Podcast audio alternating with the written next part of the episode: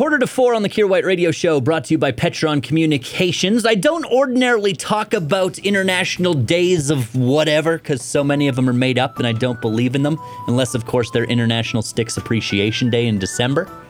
However, today I discovered that it's two World Appreciation of Something days. The first is World Dracula Day, and the next is World Redhead Day. And I looked at that this morning and was like, World Dracula Day and World Redhead Day. My first thought, honestly, was why don't they just save money on signage, combine the two days, and call it World People Allergic to the Sun Day? Bounce!